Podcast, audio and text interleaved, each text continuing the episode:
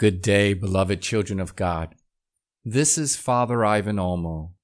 This is the first installment of a 40 part series reflecting on the mysteries of the Holy Rosary.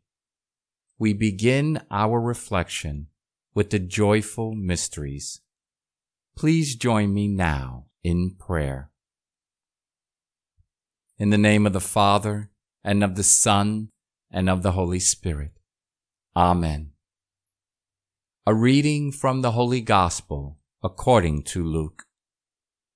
The angel Gabriel was sent from God to a town of Galilee called Nazareth, to a virgin betrothed to a man named Joseph of the house of David, and the virgin's name was Mary. And coming to her, he said, Hail, full of grace, the Lord is with you. Prayer is such an important part of who we are. Don't you agree? It is how we communicate with God as Father, as brother, as friend. Prayer enables us to deepen our intimate and felt knowledge of the one who has created us and molded us into his very image and likeness. After we had tarnished our image through sin and self absorption, prayer permitted us to restore the personal relationship with God through the one who suffered and died for us in order to recreate us into the beloved children of God we were meant to be. Prayer encourages and inspires us to go deeper into the scenes of the Bible and to literally place ourselves into the scripture story, our story, in order to more clearly hear the voice of God speaking to our hearts and inviting us to change and grow. One of my favorite scenes to visit is the Annunciation. Imagine for a moment placing yourself into the scene. Silence and quiet your heart. Silence and quiet your mind. Take a deep breath. And now enter the scene with me. Imagine yourself sitting next to our Mother Mary. What do you want to say to her? What do you need to say to her?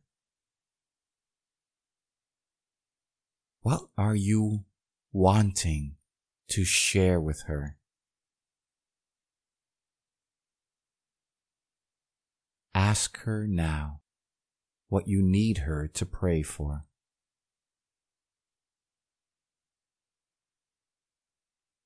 As you gaze into our mother's eyes, and as she looks into yours, what is she saying to you? What is she trying to teach you? What might she be asking of you? Do whatever he asks you to. What does the temperature outside feel like today? Is it hot where Mary is? Is it cool or windy or breezeless? Perhaps it may be sunny or raining. Is the air fragrant with flowers? Can you smell the sweet perfumes in the air? Can you smell fresh baked bread?